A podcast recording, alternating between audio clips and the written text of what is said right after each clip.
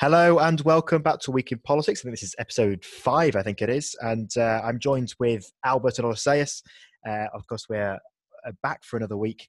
And uh, this week, we're going to be taking a different sort of uh, format. Uh, we're going to be, rather than doing our usual sort of comedy, lighthearted approach to the news, we're going to be focusing on uh, China, because last week it came up that we thought we should be using this as a platform to spread awareness, to open up debate, uh, and, you know, be a, a, a platform of freedom of speech. And we thought this would be a fantastic opportunity to talk about uh, the C C P and China and uh, currently what's going on over there with uh, Muslims, coronavirus, climate change, and obviously Hong Kong. So um, let's dive straight in. Firstly, how are you two doing today? Good. I'm good, thanks. Well, thanks. Good. Uh, it's obviously lovely weather outside, and uh, sort of we're like doing a podcast, but I'm sure it's all worth it to uh, to really open up the debate on China. So obviously the, the main thing we want to talk about is uh, obviously what's happening with the Uyghur Muslims uh, in China. Uh, there's eleven million of them in Western China, uh, and uh, I believe up to a million of them have been detained simply for being Muslim. So Oddy, what do you think about uh, China's approach to their uh, the policy on, on the Muslims in Western China? I think it's obviously absolutely disgusting. Um, you know, there's, I think that it's really underreported on. I think that there's been some, like I have read, there have been some things that have, uh, you know, statements against it more. But the fact, I think the thing is, this is something that everybody should know about. And there are other news stories that people should know about but aren't talked about enough. Um, and this certainly is one of them. You know, I'm just really, you know, for example, I have something from the Independent here, an article from the Independent, which includes talking about the gang rape that's employed in these camps. Um, in fact, there's one quote here which says, while they were raping her, they checked to see how we were reacting. People who turned their head or closed their eyes and those who looked angry or shocked were taken away and we never saw them again. That's, and that's the end of the quote. And I think that's something that is just, you know, things like this that are going on. And the fact that you have the president of the United States recently was uh, quoted saying that he said that it was the right thing to do. Um, and like I mentioned, that so many people don't know about this and it's not really that reported on. I think that's partly because of the secrecy, but also it just hasn't had enough attention, because if you search for them, there are sources on this. There are reports that could be like more widely shared. We obviously don't know the full details, but the fact that there's a million people, or, you know, at least probably a million people have been in these camps. The fact that we know for a fact from various sources that the guards are told, you know, not to escape anyone, you know, they are imprisoned, they're tried. We've also seen, it's also certain that they're attacking, uh, you know, the religion of these people and the culture of these people and trying to get rid of it. Um, you know, like I mentioned there, the story from an eyewitness that's very, you know, absolutely barbaric what they're doing. This is something that should be talked about much more. It's something that should be addressed much more by the international community. I was just looking through, I mean, I saw there was one thing, I think it said twenty-two ambassadors um, have previously, uh, from all, all from different countries, have previously signed a letter condemning them. But it's just not enough, I don't think. I think this just shouldn't, in a country that is reliant on being obviously a global country and its exports and it's trying to improve its image in the world, this should just never be allowed to happen. I think that the international community does have enough, you know, because of the interests of China, it has enough that it can do to put much more pressure. And honestly, I think that they just, there are people that simply don't care enough. Like, I mm. think that given how reliant countries are on China and how relevant China is as a global country, I think everyone should know about this. Everyone should care about this, and the government should be doing much, much more to stop this, because it's just completely disgusting that this is happening in our lifetimes. Yeah. Uh, Albert, what do you think about the uh, the crisis, I would say, happening in Western China? Yeah, well, I would, I'd, I'd agree with pretty much everything Odysseus said there, or, or all of it, really, that, yeah, that it's, it's, not, it's not nearly widely reported enough. The only place I've really, I mean, I haven't delved in that deeply, but, like, I've seen it on B B C News a few times being featured, but as a kind of quite high up item, but even then not not as regularly as you would think it should be. Mm. Uh, and we should definitely, the U K government should definitely be doing more to condemn both both the Chinese government, of course, for doing it, and of course, as we were saying about Trump saying that it's the right thing to do, we should be challenging him on that as well. You know, so yeah, he's basically endorsing it. No, absolutely. I think it's a horrendous what's happening there. I think it's it's needs more coverage. It needs more people uh, bringing this up, you know, people are bringing up things on social media about Yemen and Black Lives Matter as well. This is up there, equal prominence on it. I think it's it's disgusting what's happening over there. You know, no one should be as heavily survey, surveilled as they are. You know, they're putting in camps.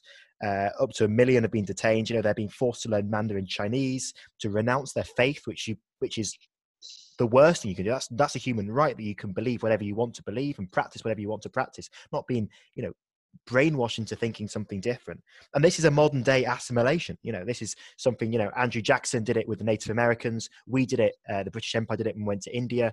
And it's been frowned upon through history. It's never worked. And now it's not getting the coverage it should do. This is an absolute disgusting thing that's happening over there.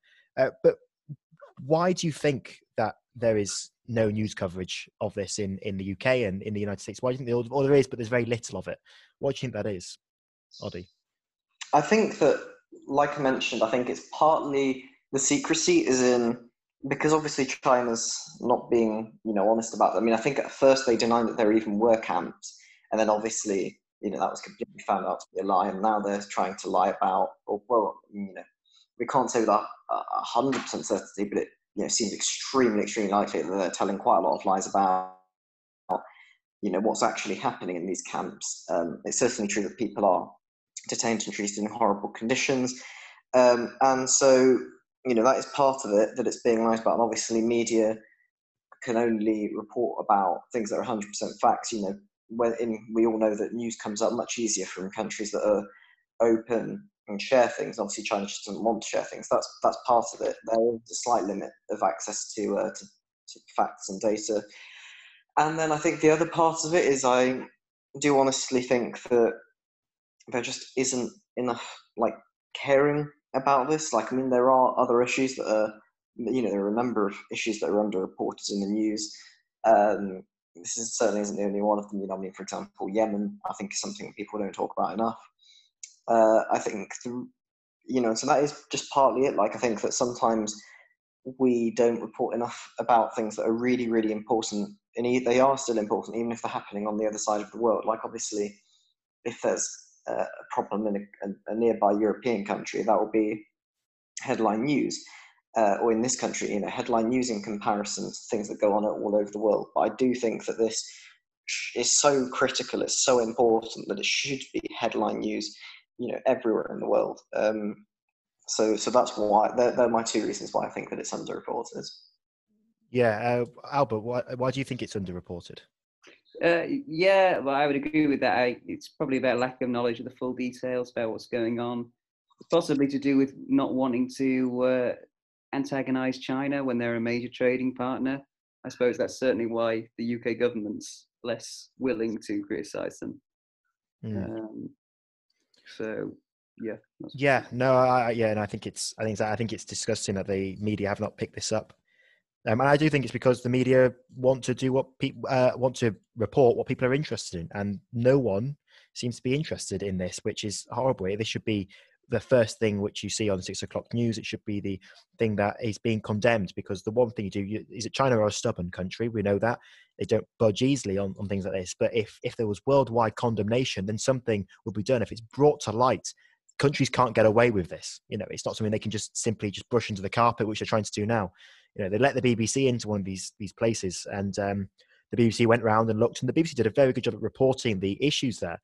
But as you can tell, they didn't want them to be there. They only showed them what was, you know, an image, a play essentially. It was a performance. It was going on. It wasn't the real life situation which ha- which is happening there. So I do believe that there's needs to be more reporting, more investigation into something like this, uh, to be able to to get the facts and to really spread awareness on it. And um, what do you think? Sorry. That? Yeah, sorry. Of things, um, just a couple of things. But one thing, firstly, I think, I mean, I don't know enough about this argument myself to make it myself.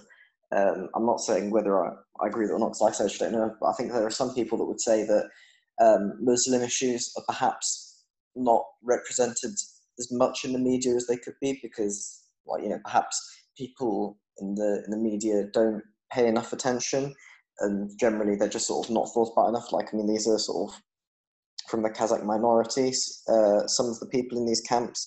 And so in general, there, I think there are some people that would argue that it's sort of partly just an imbalance of power and uh, a group that's not cared about enough as it should. And also another thing just to mention in terms of the context, I think we should mention that China have shown themselves as very willing to um, sort of punish people that share things about this. I mean, one example, um, I'm sure everyone will remember, or some people may remember, that Mesut Özil uh, tweeted about the, the Uyghur Muslims. And as a result, China, I think, banned all broadcasts of the next Arsenal match, which is, I seem mm. to remember, in one city. Um, So, you know, it demonstrates, and, you know, in the same way, if you, if you were to do that, I'd say not a football player, but uh, a news company, maybe China will just ban you from going to their country if you if you really expose it or something like that. So I think that's another thing, that everyone has things to lose, and China have shown that they're going to be so secretive over this that they are basically going to punish you, whoever you are and whatever, like, profession, they're just going to punish you as you can. And, you know, in the Özil example, because of that, Arsenal didn't actually, like Mesut Özil's clubs, for anyone that's not into football, um, Arsenal didn't actually back Mesut Özil up because they know that they need to have access to the Chinese market. They need their matches to be shown. They need their shirts to be sold. Um, and so, you know, and the same will go across, you know, there's an example of that for probably every company or media company across society. So I think that's another thing to, to mention. No, absolutely. Um, Obviously, that's a uh, we we class that as a you know human rights atrocity going on there, but they're also committing another human rights atrocity. Well, I believe so. In in Hong Kong, uh, the the agreement which we made, uh, the treaty with China, uh, isn't being uh, you know kept on kept on China's side. Albert, what do you make of what's happening with between China, Britain, and Hong Kong? Well, I, yeah, I agree that it is something that should, I think this is also something that should have more more attention, and certainly should should be taken stronger action on by the U K government, because obviously we do have some sort of, involve, you know, more involvement than other countries in this issue, in trying to stand up for Hong Kong's rights as a, you know, more autonomous area of China than others. Because uh, basically China at the moment is just trying to impose its own will on the on the city and on the whole place, which is, you know, very dangerous, and there's a lot of, you know, not very good stuff that's come out of there mm. over the past few months. No, abs- absolutely. Um, yeah, Oddy, what do you think of what's the situation in Hong Kong? Yeah, I mean, from what I'm gathering, it all sort of comes out of this thing that was signed, um, including the U K, um, of sort of to do with the Hong Kong independence and sort of what's going to happen after that, and China wanting to have more influence. And I think there's, isn't China wanting the, oh, is it is it one country, two systems or something like that? Um, yeah. But basically, I think that, um, yeah, for, from what I see, I think that China are basically trying to get more control. They're obviously trying to repress the rights of the people there, and they're obviously protesting, which, or, or you know, we're protesting, which sort of causes more clashes. And I think that in some ways, obviously, the U K probably shouldn't. It's one of those where the U K probably shouldn't have been involved in Hong Kong, as it is true of quite a lot of countries with the U K in the first place. But because it has been, it probably should have done more, because you know it has had that influence, mm. and it should like not just go away and not care. It it should still be trying to, to do things with that to protect the people a bit more. Yeah. Obviously, I just want to bring some, some breaking news happening right now. Uh, Labour leader uh, I, yeah. Miz Adebayor has just sacked Rebecca Long-Bailey uh, for sharing an article containing anti-Semitic conspiracy theories. So uh, that's just... Uh, to I just, I've just seen that myself, actually. Yeah, yeah. We, won't, we won't talk about it because it doesn't fit in with, with what we're saying. But uh, yeah, uh, Rebecca Long-Bailey has been sacked from the shadow, shadow cabinet. Uh, the last sort of bastion of Jeremy Corbyn. Uh, but back back back to Hong Kong, uh, I mm-hmm. completely agree with what you're saying. I think the Britain needs to do so much more to protect it. They, they are they, a lot of them count themselves British. A lot of them do. They they they feel like they feel more British than they do Chinese, uh, and that needs to that needs to come in. I'm surprised the Conservative Party have not, or this Conservative government, shall I say, hasn't done more. You think they would take more pride and have a, a patriotic uh, country elsewhere? You know, this sort of last centre of the British Empire. You would think that they would want to come and uh, and and come out more for it, but they've they've really let the, the Hong Kong side down. At my you know before I left university, there was this year they had a when it was at the, the you know the, the peak of of the the violence over there. Uh, there was the Chinese students facing off the Hong Kong students on, on campus, uh, and it was quite scary, to be honest. I mean, there was very little Hong Kong students there, but there was violence. There was punches thrown. I wouldn't really call them punches, more handbags uh, were thrown, to be honest. Um, but it was it was it was terrifying. And I do think that more needs to be done on on that side, because you know they deserve to have their own independence, their own state, uh, by the agreement which Britain and China uh, are abiding by. Mm. Yeah, yeah, yeah. Well, I, I think that the, the government's lack of response to it is definitely about fear of antagonising China, because in a in a you know Brexit in a Brexit world, we need we need to rely on China yeah. even more to uh, support us with trade. So we don't want to upset them. No, absolutely. Yeah, it's all about it's it's all about Brexit. It really is. This whole thing, this whole this whole podcast, this whole debate on when I'm asking you, you know, why is there no news coverage? Why? Why is the government not doing anything? And it is simply because of Brexit. It's simply because we don't want to upset them. We don't want to, you know, tip the apple cart before we get our trade deal, and it, before we get our apples, shall I say? And uh, it's it, it really is. It is such a situation where human rights, human lives aren't coming before trade deals. And you know me, I'm all for the economy. I'm all for uh, people who listen to this podcast will know I've stood by economic e- economy over. Um, you know, human lives many times before, and I've done it on coronavirus, but this time it really does need to be human lives over the economy, because it's just, it's it's cruel what's happening over there. It's something that you would expect from the Nazis and Hitler in the nineteen forty than you would uh, as of now, you know, in twenty twenty. It's it's, it's disgusting. Um, but, you know, and leading on from that, uh, we're going to talk about coronavirus. You know, it started off in, in Wuhan in China. Um, Do you think that China could have done more to stop the spread of the coronavirus? Um, I think that there's some things that it said it, it, that are said that it could have done more things. Generally, I think I, I don't think it's really right to be blaming China over this. As in, I think that the virus was basically going to get out either way. Um, we knew that coronavirus was around. We knew that China was locking down, which demonstrated that it was serious. Um, you know, the threat was there, and you know, plenty of countries responded appropriately, from South Korea to Greece, um, you know, in different ways, but they did respond appropriately. They kept their deaths down. They managed to, I mean, in the case of South Korea, not have that much of a lockdown. In the case of Greece, have a much shorter lockdown because it was implemented earlier, say, in the U K. So I don't think that China really bears the brunt of the responsibility uh, for this, because really in a globalised world it was always going to spread, and I think that it's much more on the case of predominantly populist governments that have failed to acknowledge the science. Some of them have been, you know, said basically they basically told their citizens to do the opposite of what they actually should have done according to the science. Um, so all that, I'm sure there are some things that China could have done. It was pretty clear to anyone who was like, who should have been in, in power, that this was going to be a huge issue and that it should be addressed. Um, and, you know, a lot of the national governments failed to do that. So I think we should put more responsibility with them. Mm. Albert, what do you think about, could China have done more? Uh, yeah, well, yeah, I'd agree with what it says there. I'd say as well, something they should definitely be looking at going forward is about their relationship with what they've done with animals, because I know that that's a lot of the reason how it would have spread potentially is about human contact with animals. And I know that China is not a very good country for how they treat their animal kind, so that's definitely something they'd want to look at. Maybe stop eating weird stuff and mm. you know, treat the animals better. but, no, yeah, no, but, I, I mean, I, I believe that China uh, could have done more. Definitely, they they knew about it. Uh, they And I think I blame WHO. I think WHO are wrapped up in this in this cover-up, I would say, uh, that China have that have brought on. They know that it was there. The WHO said there was nothing to worry about uh, in January. I think it was the fourteenth. I'm looking now. It's the fourteenth of January. WHO said, you know, they don't expect this to spread. They think it would be contained in China. And what happened? You know, China were advising people to lock people in their rooms if they had the, any, you know, symptom of the illness. Put wooden wood on the doors and, and nailed it in so people couldn't get out their rooms, and that was done that was coming from the C C P.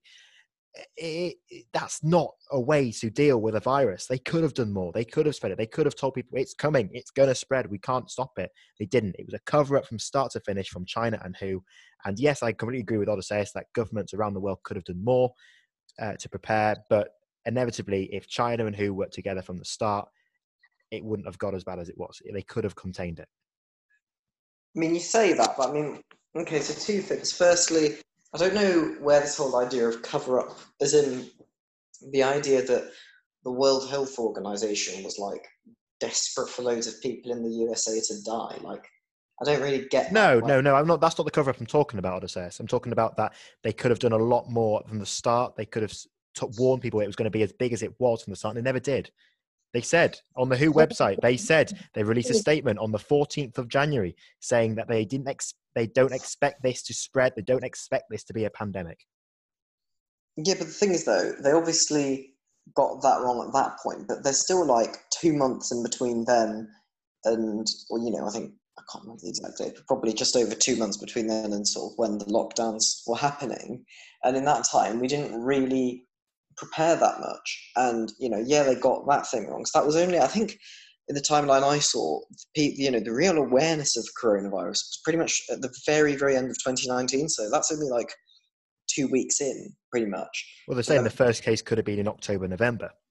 Yeah, but, but but what I'm saying is when people actually knew about it, even though the cases were a lot earlier, I think that the, like first, I'm pretty sure it was some, the first thing that I remember seeing was saying that it was reported on the thirty-first of December, twenty nineteen.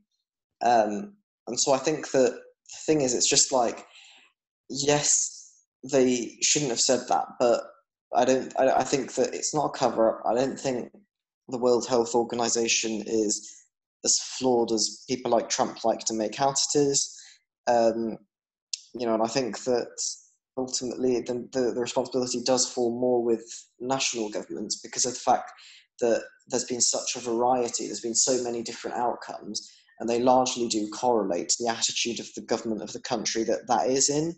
So I do think it's much more down to national governments. And, and yeah, no, that, but that, that, that's yeah, that's that's that's completely accurate. And I agree with you. That's from March onwards, but I'm talking about in December and January. Could the China China have done more to stop this? Not to stop um, it, but to prevent a larger spread than it was. Could they have shut down their the you know uh, the air um, Uh, airways, you know, the, the planes and the airports? Could they have uh, introduced social distancing into their workplaces? No, they wouldn't, because the majority of them, you know, the places where it has spread is, is in sweatshops and things like that. Is it, you know, they could have done more. I genuinely believe they could have done more to stop the spread early on, before March, before it spread worldwide. They couldn't do it then, but to really prevent the amount of, you know, countries it was hitting, things like that, and to raise awareness early on, do you think they could have done more? I think that they could have done more in the, in the sense, I think one thing that's quite problematic, I think it's more the really obvious things that are quite problematic. So for example, if you look at the outbreaks in Northern Italy, um, I think that was partly because, I can't remember which city, but I think there was one city that had like a direct flight to Wuhan because there was a lot of fashion business between like an Italian city and clothes made in China. Mm. Like that's really obvious. They should have shut down that much earlier, because I'm pretty sure that they didn't know about that. But then again, like who that falls under, like who would have been in the position to do that more, whether it would have been, you know, the Italian government or the Chinese government.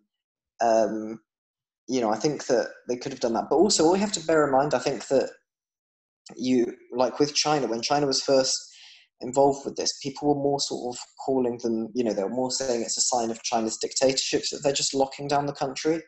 Whereas we found out, you know, there's been plenty of democracies that have had early lockdowns and they have been quite successful. So we also have to slightly blame ourselves for how we perceive it because, you know, and I guess in fairness, some of this is with the use of hindsight, but we can say now that like seeing China lock down early, we should have said, okay, this shows that there's a really big problem as opposed to, okay, that demonstrates that China's a really bad dictatorship.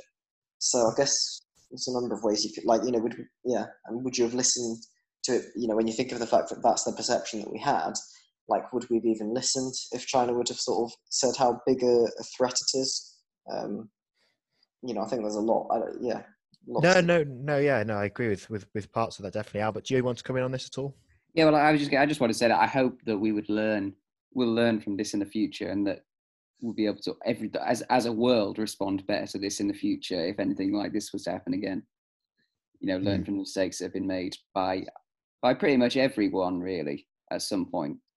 Yeah, no, absolutely. Uh, it's obviously uh, the another part of the, you know, the con- sort of analysing China's place in the world is obviously, it's got to be a big one. It's, it's climate change. Uh, you know, they are they are the world's largest um, greenhouse gases uh, emitter, and they are accountable to twenty-seven percent of global emissions uh, in the world. So, do we think China could do more, Albert, on climate change? Yeah, absolutely. I think that they could. I think that there's a lot of uh, parts of Chinese industry that are use sort of outdated equipment and, you know, still using coal and oil and things like that rather than essentially more renewable sources of energy. Uh, I think it's basically because um, as China becomes more, a uh, more and more affluent country, and, you know, more and more people go, it's, you sort of, it's sort of going into the same processes that Britain went through in the kind of industrial revolution and stuff like that. So more people become richer, more people want technology, and more people in the Western world and, you know, first world mm. countries want these things, want this stuff as well. So basically, it's a big battle between the, the economy and the environment, and the government, need, other government, world governments need to put more pressure on China, basically, to prioritize the environment over the economy. But that is very difficult. Yeah. It's easy for me to say that, but it's very difficult to actually do in practice. Odysseus, what do you make of China's uh, involvement in climate change? Yeah, I think it's hardly worth, like, sort of having a go at them about, really, because China is nowhere near as bad as the United States is in terms of gas emissions per capita. Like, the reason it emits more is just because it's a far, far, far bigger country. If you actually look at per capita, the United States is a far worse offender than China is, as are quite a lot of countries. Um, I believe, I'll just have it, in fact, according to this chart, the United Kingdom's on quite a similar level to China, just slightly better, according to recent studies, um, although historically the U K has been a lot worse. Um, so yeah, I don't, I don't, I think that a lot of people try to do this where they sort of pass the buck to developing countries, um, but the reality is that industri- like I'd say, like looking at sort of the per capita ones, it's pretty much always either the industrialised countries or the countries who are like mass producers of oil that are the most to blame. Um, So I think this whole argument that often gets used, now we mentioned it there, they're sort of using more like inefficient technologies, even though to some extent that's the case. Realistically, it's our overconsumption in industrialized countries that's a much bigger problem. And the only reason that China's going up is because, I guess, obviously as an emerging economy, China's basically just becoming like us, like how we already are. So we really need to blame ourselves and countries, you know, like the U S, the U K, who are pretty much always the consumers of this, um, and yeah, I don't, I don't think that it's at all right to follow the sort of quite Trumpian argument of let's just blame China, because China clearly isn't responsible um, in, in comparison to a lot of other countries. Mm. I, I don't think they're responsible. I think they, they need to do more. Uh, you know, they in the Paris Agreement are the only country to uh, not want to commit to the twenty thirty targets, uh, and and simply because it is is. economy over human life, or the way of life, and their, you know, and things like that. So I do think they need to be they need to be accountable. Like I said, I'm not saying that they're the only country that should be held accountable. United States are, like I said, are bad. United Kingdom, even though the United Kingdom have committed, you know, more um, more promises and are actually on the way of doing that than most countries in the in the G seven uh, or in, you know, the United Nations, things like that. So I do believe that. Uh, China do need to be held uh, accountable to this. Like I said, it is factories which they are producing. You know, they are they, they produce so much smog. You know, some people are saying that there's a there's a team over there, football. I know, because I'm a Millsborough fan myself. Our one of our nicknames is the Smoggies. Well, there's a team in China who've also got the nickname the Smoggies, uh, because they they they're producing so much so much gas and and um, you know, and emissions, and They they need to cut down. There is no need in this modern day age to have the technology and the ways of producing an infrastructure uh, which we saw in the Industrial Revolution. You know, it's it's back it's backwards. They're not willing to keep up with the times on on new infrastructure and new ways of producing products, uh, which are able to keep up with with helping reduce climate change. So that's where I stand on. I do think China needs to do more. Well, you said yeah, but but the thing is though is that. China, like the facts are that China simply is not anywhere near as big. You know, according to this chart, the sort of per capita C O two emissions, the U S pollutes over two times more per person than China. You I'm know, not comparing, Odysseus. I'm not comparing the United States and China. You know, United States is a completely different situation, they need to be held accountable just as much. You know, I'm, I'm simply talking about China on their own. Do they need to do more? Yes, they do. Uh, well, I, th- I think I think that although they do, it's it, I think that it's just wrong to frame it in this way. Like, because I think that with climate change, you often do have people, and you know, and you mentioned it there, the sort of the smog thing. Like, that's often referred to. You know, I mean, there are politicians who sort of to say to even countries like India, which have a far lower one than even China um, per capita, you know, that just because it sort of seems more polluted, it, it must be more polluted. Whereas actually, when you look at the statistics, like, there's a lot of countries in the West that just sort of like, you know, as in it feels a lot, you know, like there's less smog when you're there, but actually the statistics are in terms of what actually matters, which is C O two emissions, because that's what causes the global warming, we're contributing far more than a lot of these countries. And I think that we should just, you know, stick to the facts and talk about the countries that do actually pollute more and address those. And obviously it should be a, an effort that's brought together again, which is challenged by, you know, people pulling out of the Paris Climate Agreement, which to be fair was only a start. Um, so I think that we do just need to sort of address it more globally and not just blame individual countries, because I think that the problem with doing that, the problem with saying, China, you need to do more about your situation, is it does just deflect from what the real issue is. And the only way you can do it is just by looking at the science and sort of saying what countries need to do, because most developing countries that are supposedly prioritising development don't contribute anywhere near as much as, as the industrialised countries do anyway. So, okay. Okay. Just one final, two, two final questions. Do you think it's time to hold the C C P to account? Albert? Uh, Just in general, or just like about just, everything? Just or? about everything. Is it time that the other nations hold it, and the media and everyone in the world holds the C C P to account for the first time? Well, I, I certainly think that the British government in particular, you know, should should do more to criticise some of the actions, particularly with the human rights stuff that we mentioned. Uh, but it's just part of a general trend that the government should do more to criticise human rights abuses all over the world, really, and, you know, stand up and make sure that we condemn them and say that it's not acceptable in the twenty-first century. Mm. Odysseus? Um, I think that on some things they they should be, um, but I think that to say that as a general policy, like, we're going to hold another country to account is not really the right way of putting it, in my opinion. Okay, I, I think I think they need to be held to account. I think they, their human rights record is atrocious. Uh, their actions on uh, initially on coronavirus is atrocious, and what they're doing in climate change is atrocious. And I think that they do need to be held to account. They need to really know that what they are doing, if they want to be a global player, what they're doing is not the way forward. Uh, if they want to be a part of it, like I said, I was going to ask you: do you think they should be a member of the G seven? There's been calls for them to be members of the G seven. Uh, do you think they should be? Um, I th- think that. Sorry, what, what, did Albert say something? No, no, no. no, go no, on. no. no I was just going to say, yeah, you go. Mm.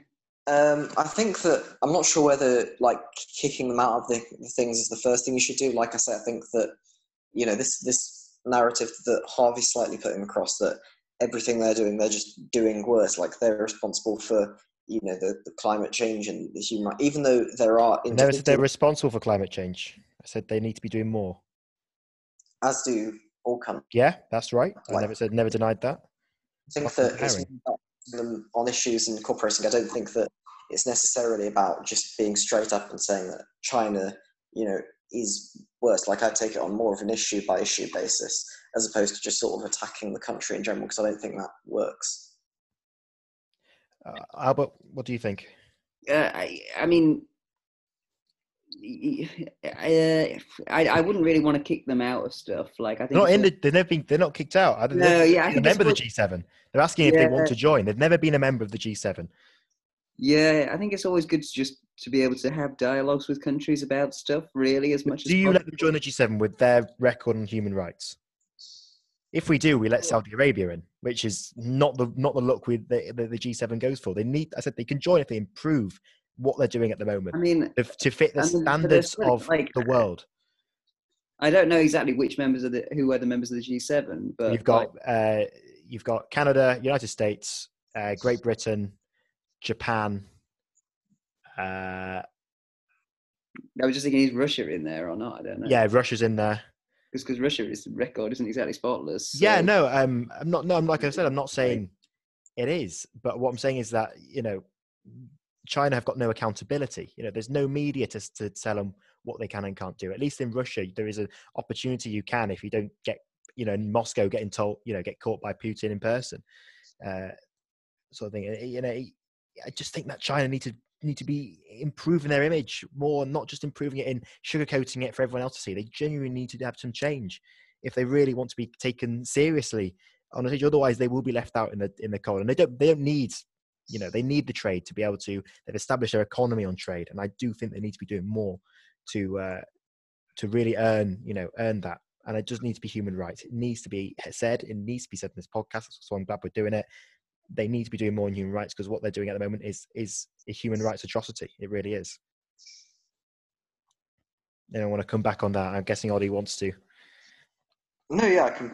You know, obviously, I completely agree. They need to improve on their on their human rights. Um, and yeah, and, and I think, you know, there's a lot of different strategies. Like, you know, I can see in some way some difference, but Albert sort of seems to more favour the, like, I guess you sort of befriend them and try and change them a bit more, whereas you're sort of saying they need to change first and then um, come on to more things. And overall, I think that it's it's quite complicated as to as to what you actually do. But I do think that they certainly need to. I think that the, the, the biggest thing is whatever you do, at least try and do something that makes change. Because at the moment, I feel like, to a large extent, the over, even though there's little bits of sort of diplomacy that are targeting their human rights, I think the general approach is to put basically the interests of Britain or any mm. respect. Germany and Australia, they're the members of the G seven. There you go. Mm-hmm. No, no, thank you guys. Yeah, sorry, I just I was just gonna say that. It came to my head. Yeah, yeah. yeah. Basically, saying that instead of putting like national interests at the, at the front of policy making, they should like be choosing a policy that tries to make some sort of change to the human rights in China. Yeah. Because that's very important. Yeah, no, absolutely. And I'm glad we've done this this this episode and done it on this issue, because it, it does need the media attention. You know, we've got uh, just under three hundred uh, active listeners on this podcast now, and I hope people will listen to this and, and hopefully try and, uh, you know, take a stand on it. Share stuff on Facebook and Instagram. You know, you're doing it for every single other issue in the world. This one needs just as much attention to it. You know, you can't just pick and choose which ones are suitable, because, like I said, it, it does need every single uh, human rights, um, you know, crisis needs something like this. Um, so I'm glad that we've we've just had to discuss this in a in a, in a civilized manner, and not like last week's. Uh, I'd like to apologise, Albert, on the rec- on record uh, for calling him a raging communist. No, it's fine. It was usually my, my I enjoy I enjoy the discussions. but uh, but anyway, no, moving on. It's just to a bit of a, yeah, you're not a communist. Yeah, well, you might. Well, yeah, um, well, moving on to uh, you know, I, I was walking through uh, you know round the wonderful scenes of North Yorkshire the other day, and I went into a, a pub car park, and uh, there's quite a few, there's a poster outside of it, and it said, you know, Fight Night happening here, and I went, oh geez, there's some fantastic famous faces on there uh, from the world of politics and uh, and from the celebrity world. So I'm going to tell you the, the names I saw on this, in outside this pub car park. I want to say, who do you think would win these fights? Obviously, it's Fight Night. It's the return of Fight Night from last week. Uh, it got some good people, loved listening to Fight Night. It got some good things. So I've come up with some some more. Well, I haven't come up with advice. I saw them outside a pub. Um, but uh, so I've got some. So the first one, uh, which is coming up, is uh, Johnny Mercer versus Johnny Vegas. Who's winning this one?